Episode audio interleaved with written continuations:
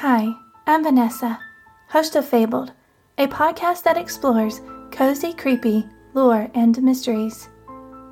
Did you know that the legendary mystery writer Agatha Christie disappeared in real life for 11 days? Or that there's a rock in a small town in Maryland with indentions from a supposed witch? Or that the story of Little Red Riding Hood was inspired by actual werewolf trials? Or that there's a legend that Edgar Allan Poe's Annabel Lee still wanders a cemetery in Charleston? Fabled explores these stories and so many more, taking deep historical dives into legends and folklore. Find Fabled wherever you listen to podcasts, and say hello on social media at Fable Collective. So go ahead, settle in. I want to tell you a story.